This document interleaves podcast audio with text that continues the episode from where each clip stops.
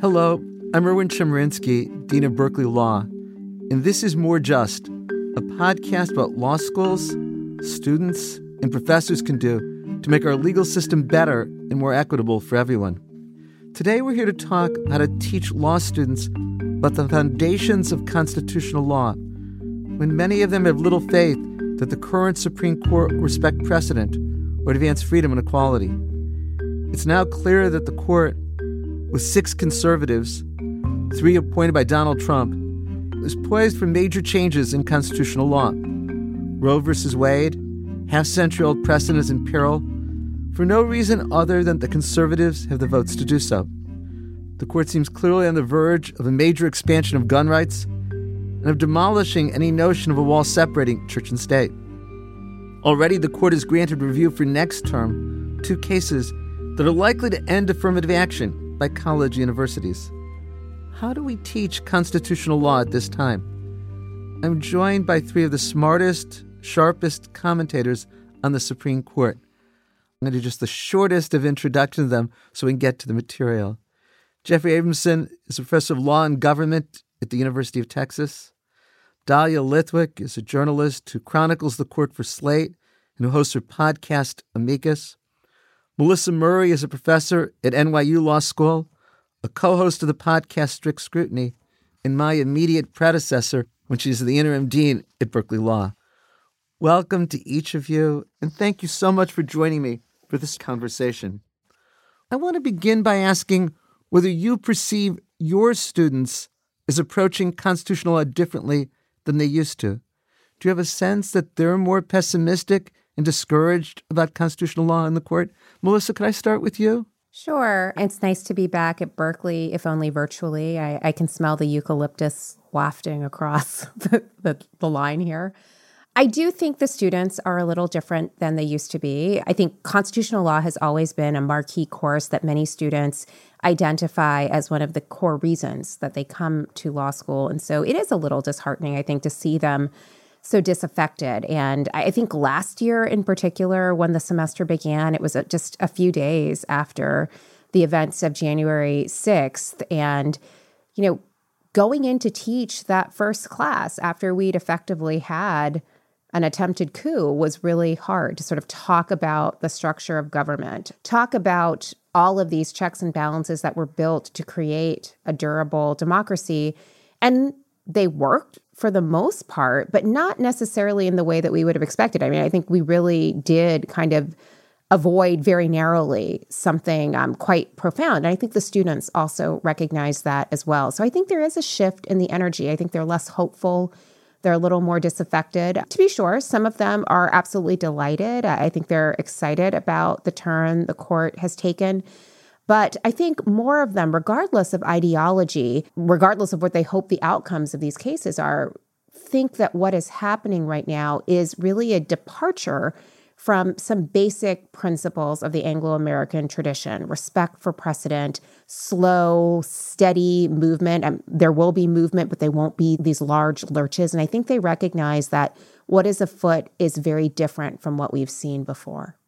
How are you teaching about the events of January 6th now, a year later? Are you going to cover it in your constitutional law class? And in what way?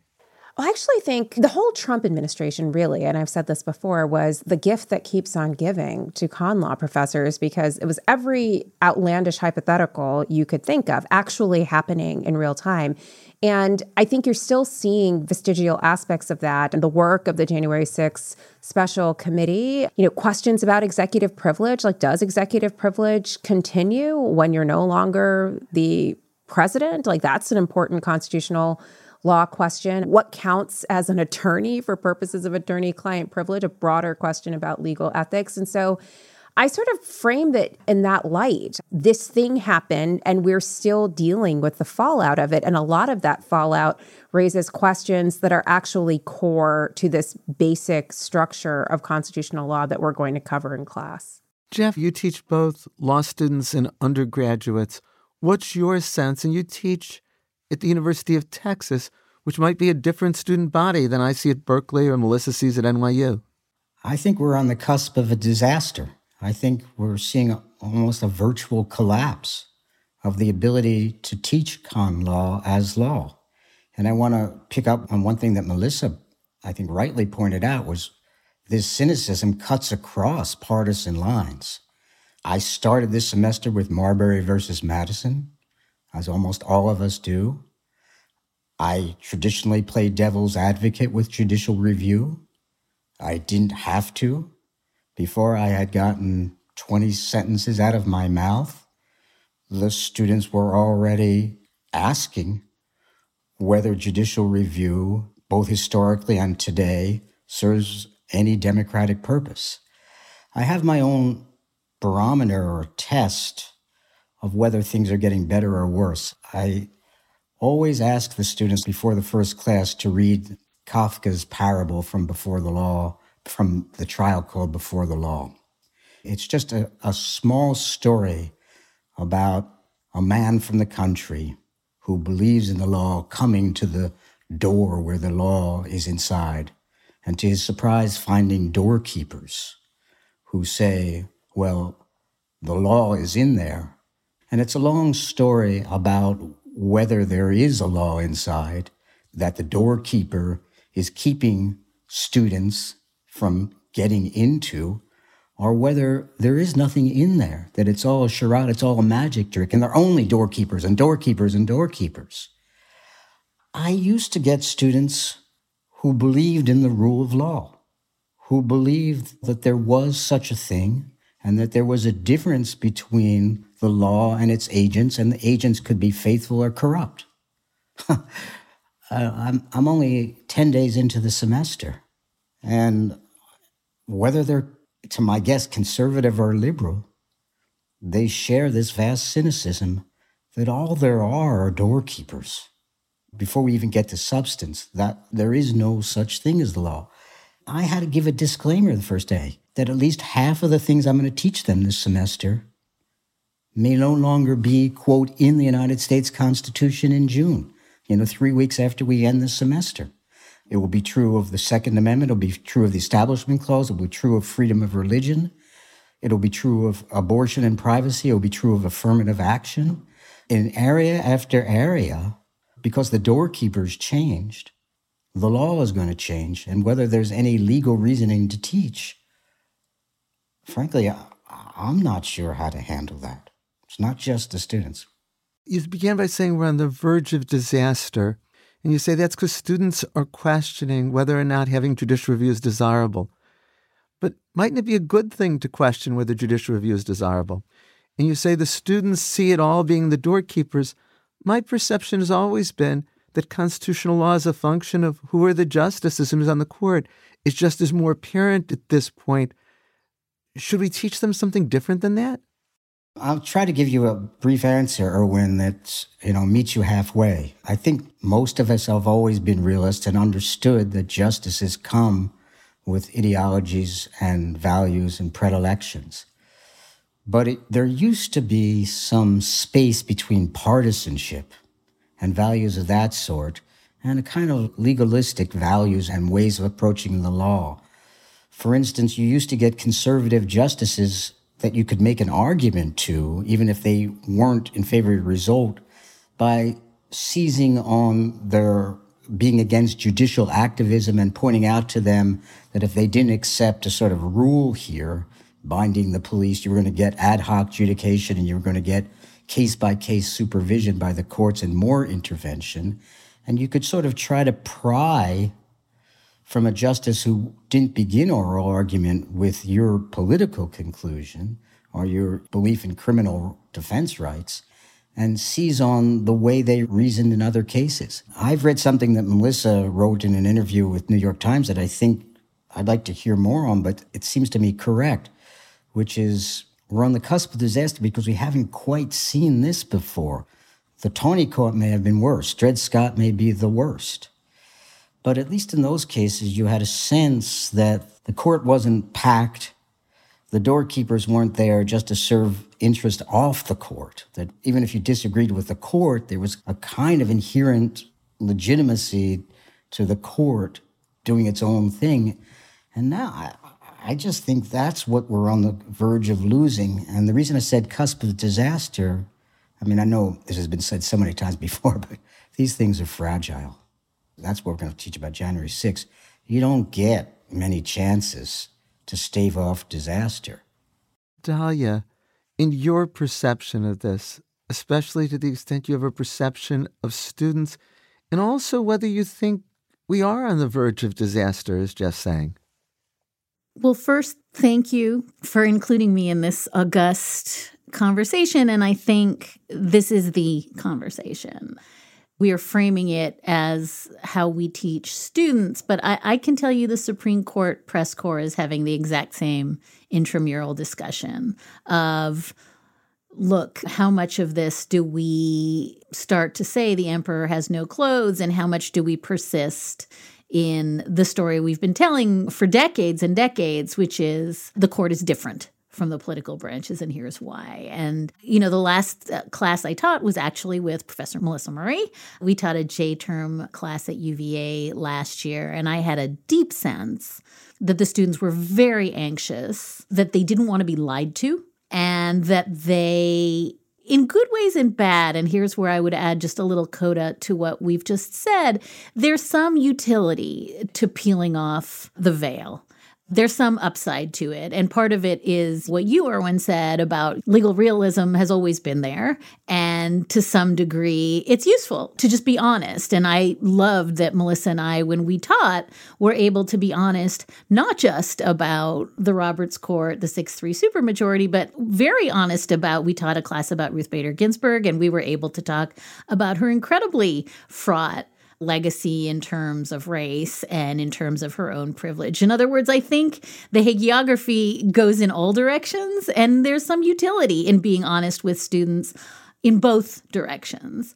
What I would say, and I think this is just amplifying what's been said, that the reason I think we're on the verge of catastrophe isn't per se the 6 3 supermajority. There have been 7 to 2 supermajorities and 8 to 1 and 9 0 supermajorities. And I think you, Erwin, more than anyone would hasten to remind us that the court had about seven good years in there when it wasn't some version of a supermajority, and that we have too many illusions about the Warren court as the template for what the court has always been and will always be. That said, I think what's changed is that it's not just that the veil has been ripped off for the public and that's those 30 40% approval ratings we're talking about.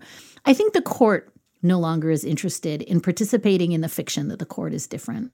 The bargain has always been, at least as long as I have been a con law student, a teacher of con law students, and an observer of the court, is that the court did its level best to pretend that the court was different and that the rule of law mattered and that precedent was binding and that there was a role for the court and a lane for the court and that mattered. And you could talk about it on the axis of judicial ethics how the justices behaved. You can talk about it on the axis of judicial language around judicial activism or around deference to the other branches. Whatever axis you wanted to talk about it on, the court was part of that fiction that made it easier for the rest of us to tell that story. And so, even as all of us here would hold our nose and say the court is different, it's an apolitical branch, we would listen to Justice Breyer talking about not being junior varsity, blah, blah, you know, balls and strikes. We'd hold our nose and say, at least the court is trying to participate in the holding up of that fiction. And I think one of the things that has utterly collapsed in the last few years, and this is not a, a left right comment, it's going to sound like one, is that I just don't think the justices want to participate in that anymore. And whether it's Amy Coney Barrett giving a speech about judicial independence at the foot of Mitch McConnell, or whether it's Justice Breyer insisting, in the face of all evidence to the contrary, that the court are not partisans. I just think that what we are seeing is both the cost and the benefit of everybody saying, oh, you know what? The emperor has no clothes. And that's both terrifying and it's also, in some ways, very refreshing. yeah. Let me push back just a little bit. I wrote a law review article over 30 years ago where I said, it's all about the values of the justices. It always has been. It always will be. There is nothing else to constitutional law. Is this now just progressives being upset that Donald Trump won in 2016. And there's three very conservative courts who join a court with already at least two other very conservative courts. And we're going to lose things we really care about. Is there more to the criticism of the court than that?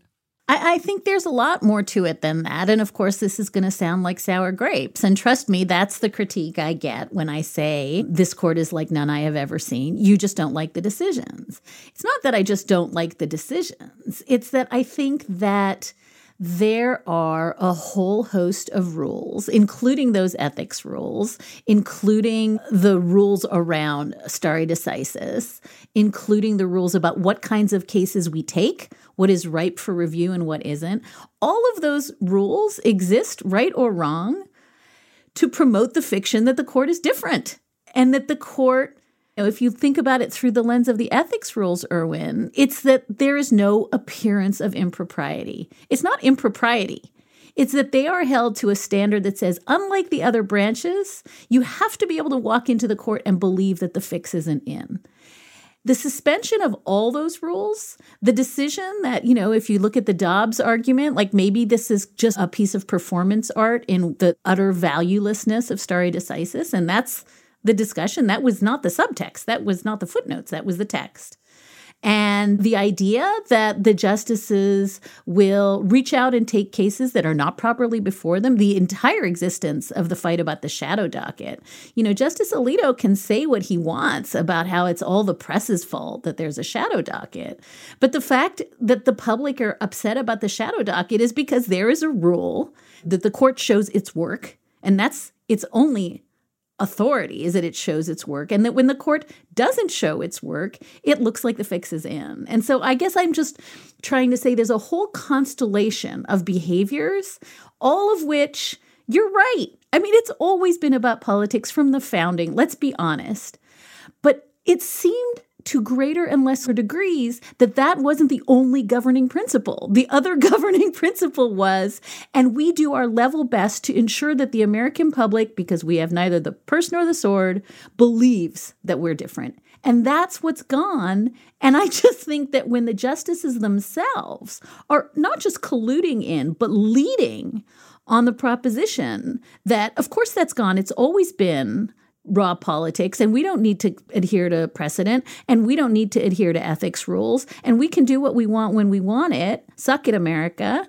Then what you're going to get is not just uh oh my god this is you know legal realism it's all just politics but this is just brute force and that's what it looks like and that's different.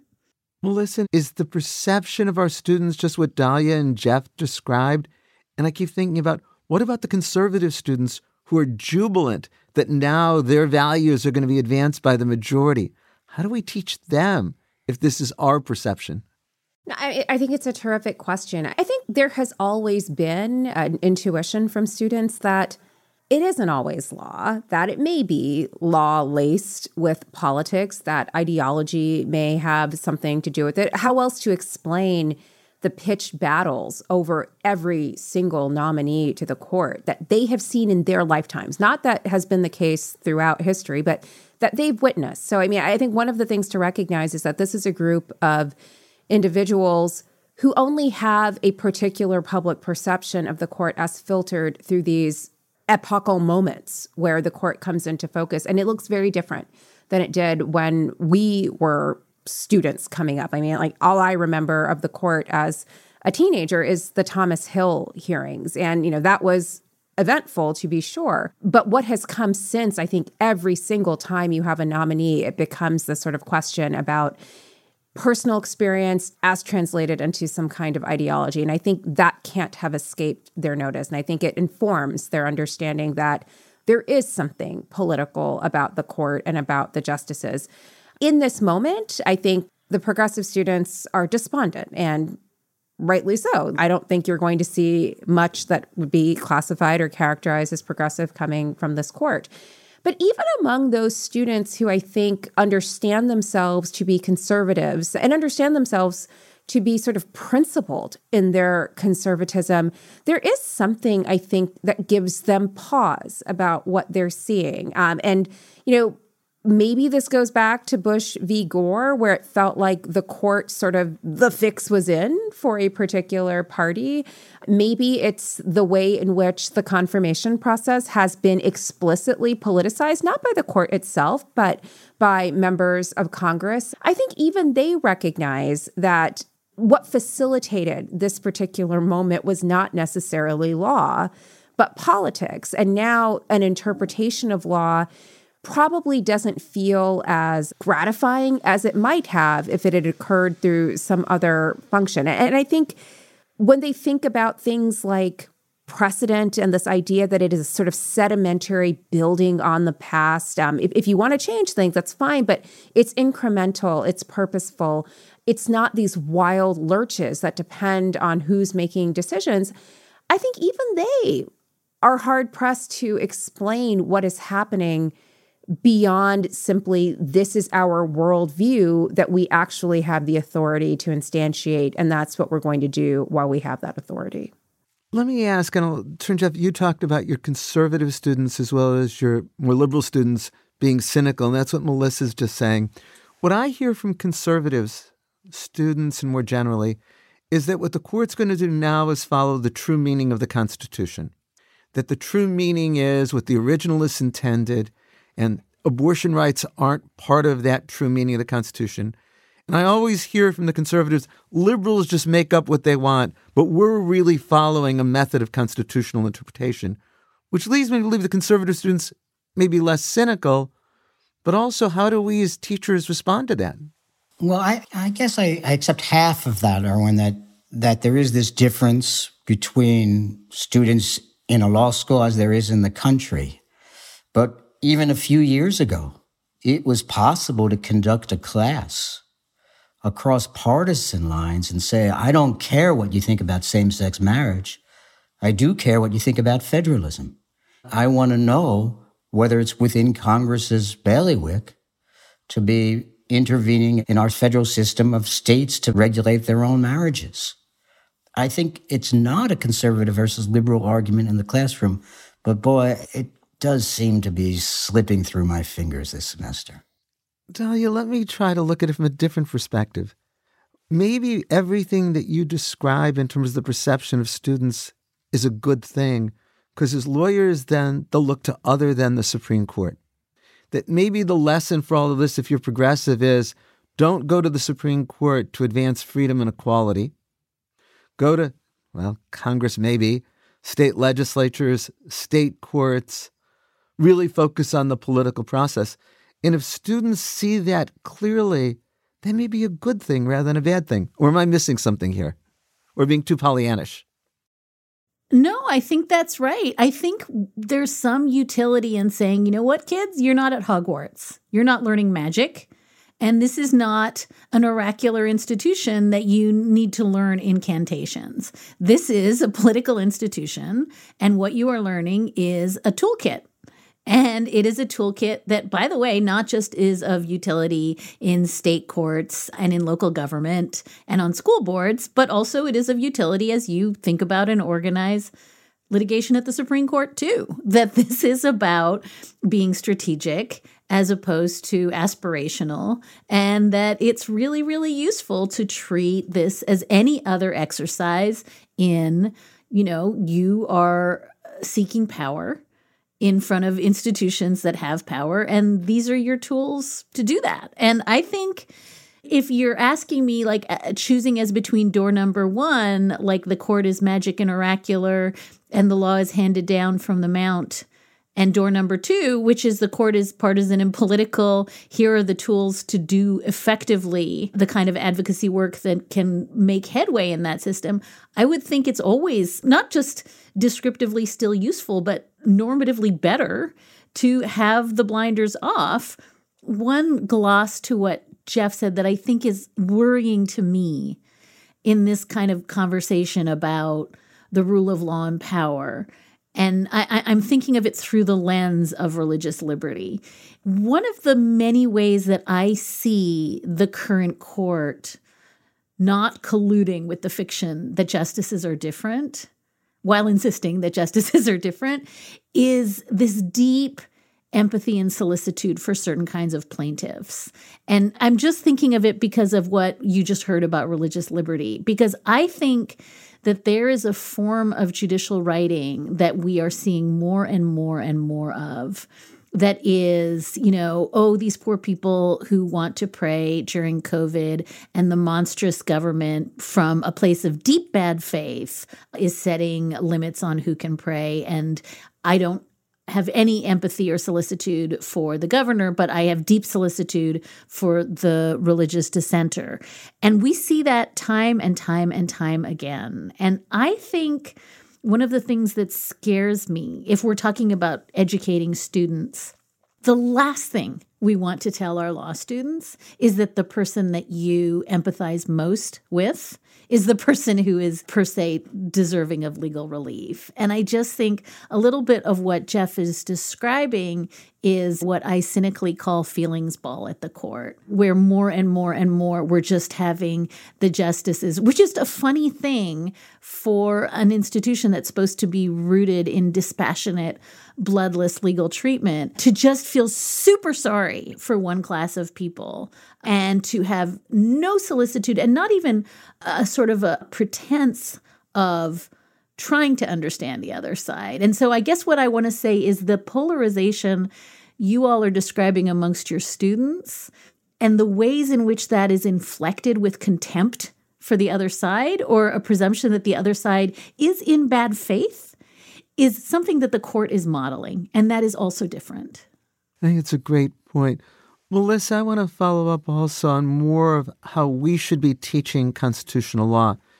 And I suggested in talking to Dahlia, maybe what we should be teaching is the importance of looking to other than the Supreme Court. Or another thing comes to mind is should we be teaching students to be much more careful about what they take to the Supreme Court and what they don't take to the Supreme Court? We probably all have experience where we talk to lawyers and say, this is not a cert petition worth taking. Or once the court takes it, is there some way of settling and getting rid of this case? Isn't it a good thing to be having that conversation with our students now? Yeah, I actually do have that conversation. I've always had that conversation with my students about sort of strategies that not just advocates are deploying, but maybe even the court itself. I mean, to even take a case, you need four people. They're being strategic about how they use their authority to shape their docket, and, and we should be considerate about that.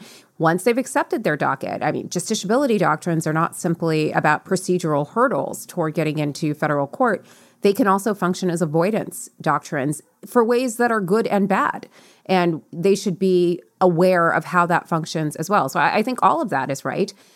One of the things that I like to model in my class is there may be a Supreme Court that is inattentive to the issues that I may find important or that my students find important, but that doesn't mean that we can't still talk about them in constitutional law you know, one of the things I think is really important is the whole question of what it means to be of non marital birth in this country. Um, you know, a lot of con law books don't even talk about illegitimacy anymore. Like it's sort of this bygone thing, when in fact there are still enormous legal impediments associated with it and tremendous stigma associated with it. And it's not likely to ever get before the court, but I think we need to understand what we do in the classroom as reproducing inequality too in how we shape our courses. And so I've made the conscious decision to cut back some of my coverage of the Commerce Clause so that I can make room to actually include discussion of the whole trajectory of illegitimacy cases. And I also talk about it when we talk about race discrimination and Brown. I talk about Cooper versus Aaron, but I also say part of the resistance to Brown was the rise of illegitimacy classifications as another way to limit Black mobility in the civil rights era. And, and so just you can actually use your classroom in the way that you want. I mean, conservatives may call it indoctrination. I don't think it's indoctrination. I think it is surfacing something that we don't see in other parts of the curriculum in a core class that almost every student will take. And at a time when 40% of American children are being born outside of marriage, we probably should be equipping our students to think about what that means in a society where the family is so core to how we organize ourselves, but what it means to be a family may be evolving and changing. And I wonder if that fits with Dahlia's saying the difficulty of the justices understanding those have different experiences than theirs.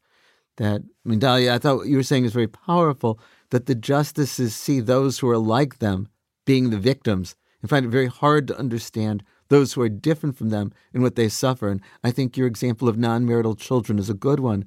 But are there other things we should be doing as law professors in teaching this material?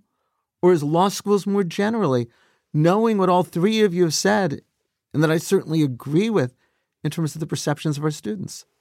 I think just this week we learned with these stories about Trump toying with the idea of having some federal agencies seize voting machines. I think we see how close we came to something that would look like a military coup. I don't think that's an exaggeration. And I wondered about what responsibility, if I, you know, if I think that was a real possibility, what am I teaching if I don't sort of just stop and say, we had moratoriums about the Vietnam War. We had, you know, yeah, you have to build in the January 6th committee and technical issues, but maybe it was way worse than we thought. How do we teach how unique the events of the last year are without sounding like we're against Trump? I mean, we've never seen anything like what occurred on January 6th. We've never seen anything like the attempt to use the John Eastman memo to invalidate an election. We've never seen in this country's history a candidate who lost the presidency continuing to claim victory, let alone the insurrection on January 6th. And yet, as we teach all of that, does it not sound like we're taking a political position and whatever students we have who voted for Donald Trump would see us as just expressing sour grapes about his views? How do we teach that material? I think you answered your own question. The evidence was overwhelming. It's more overwhelming this week that we have narrowly escaped a presidency that was willing to scrap the Constitution of the United States. So, serious discussion of 14th Amendment, Section 3, disqualification of people who participated in or, or incited insurrection becomes maybe an obligation of professors. I mean, it's our time in history. We're supposed to be on watch. The fundamental obligation we have to our students is to awaken them to things that seem to be wholly, wholly beyond politics. I don't feel embarrassed at all to saying opposition to Donald Trump is not a political view. It's a civic obligation, and it's certainly a prosecutorial obligation.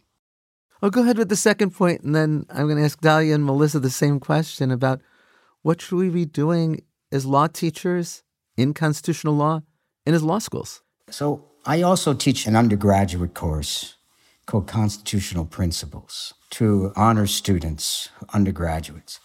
And I was teaching the Second Amendment case, DC versus Heller, yesterday the one in which, for the first time, they found an individual right to bear arms. The Supreme Court did.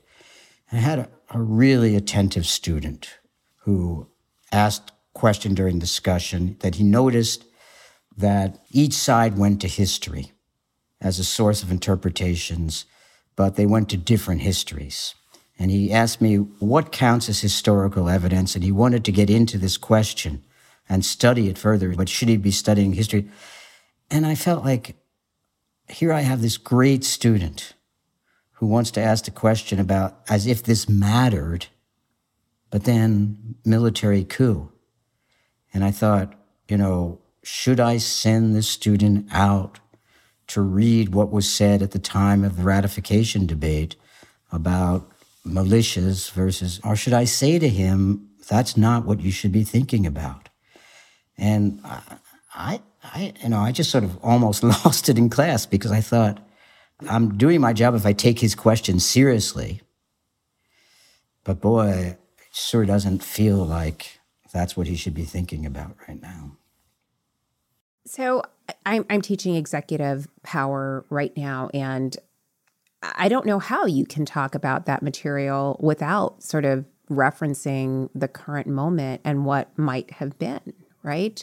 And, you know, I don't know if this is an issue of like us bringing our particular proclivities or ideologies to the podium because I think there are justices in the past who actually surface these very concerns and anxieties, and you don't have to do the talking, they do the talking for you. So I'm thinking about Frankfurter's concurrence in Youngstown, this idea that we have purposely designed a constitutional structure to diffuse power through division so that each branch has something to work with. They can all do things, we can get things done, but no branch has so much power that it can be consolidated to the point of tyranny.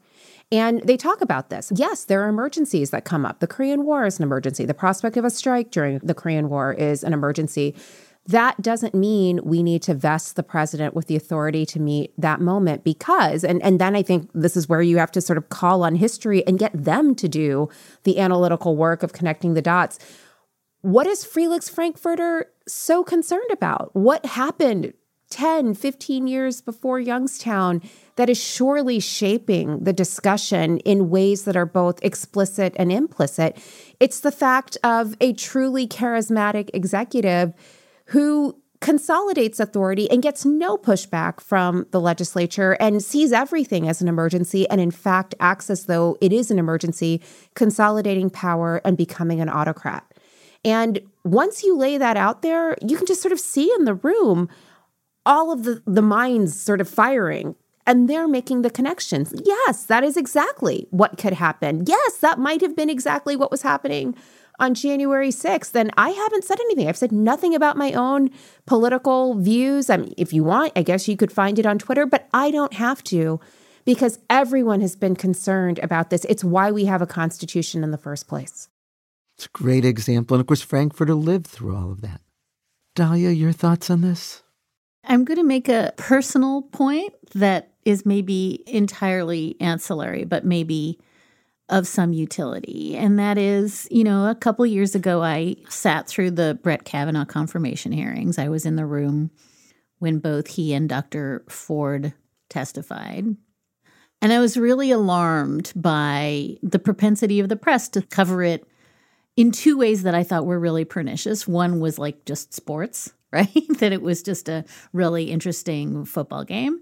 The other was to put this legal imprimatur on it, right? We had a, a sex crimes prosecutor asking the questions, therefore, this was clearly a fact finding mission. It was neither of those things. It was two people's lives that came to, in my view, an indeterminate conclusion. And shortly after that, I just found it increasingly difficult to walk into the U.S. Supreme Court and just write the sentence Justice Kavanaugh, who has now been elevated without the kind of scrutiny I think the job required. And I wrote a piece. I, I, think the way the story goes is I pretended I had a cold for about a year and kept making excuses not to go into the court. And then finally explained to my editor I was just having a very hard time covering the court as an institution because the thing we are talking about today, how do you keep teaching about this institution as, you know, a serious unbroken institution feels uh, to your mind quite broken. And I ended up writing a piece saying this is why I'm having trouble going into the court and covering it like it's a court. And half of my hate mail was very angry and that is what's to be expected and half of it was supportive and i suppose that's what's to be expected. But the thing that was most interesting to me was the number of people teaching con law who reached out in the days after that piece went up and said this is why i stopped teaching con law. Because i have been having that problem in the classroom and i've just decided i can't teach it as though it's the law and I don't have an alternative. And so I'm just not teaching it anymore. And that's when I set my hair on fire, Erwin, because that's when I said, well, no, you can't stop. Like I can stop. The world doesn't grind to a halt if I stop covering the court, but it sure doesn't function if everybody who's feeling some of the feelings we're all articulating just stops teaching con law. Who is going to teach it?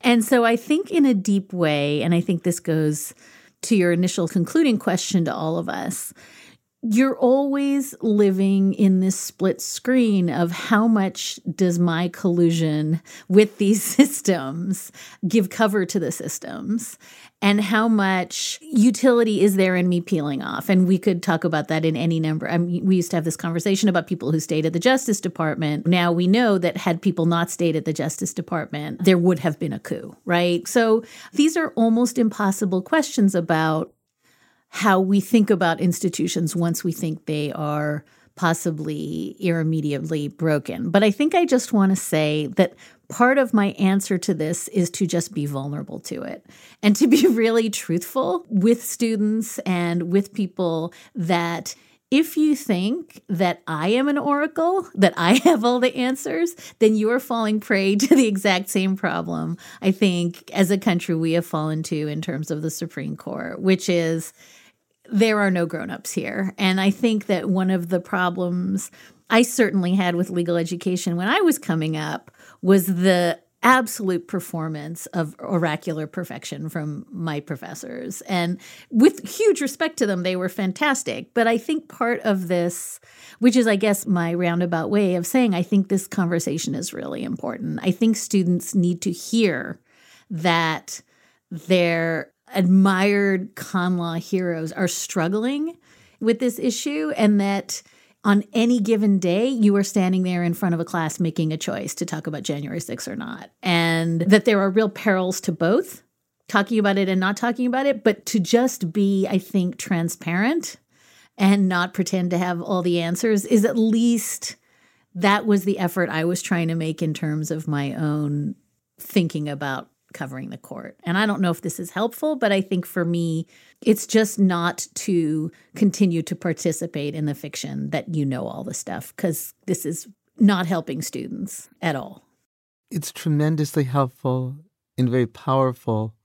All too quickly, our time for this conversation has ended. But I think that's such a wonderful place to finish because I think, Dahlia, what you're doing, what Melissa's comments did, and what Jeff's comments did, is focus it at the personal level the personal choices you made, the personal choices that those at the Justice Department made, the personal choices our law students are going to have to make. And of course, what we're focusing on too is the personal choices that we're making as con law teachers being in the classroom. I am so grateful to Jeffrey Abramson, Dahlia Lithwick, Melissa Murray for this thoughtful and important conversation. I only wish you had more time to continue it. I hope you enjoyed this episode of More Just and be sure to subscribe wherever you get podcasts. Until next time, I'm Berkeley Law Dean Erwin Chemerinsky.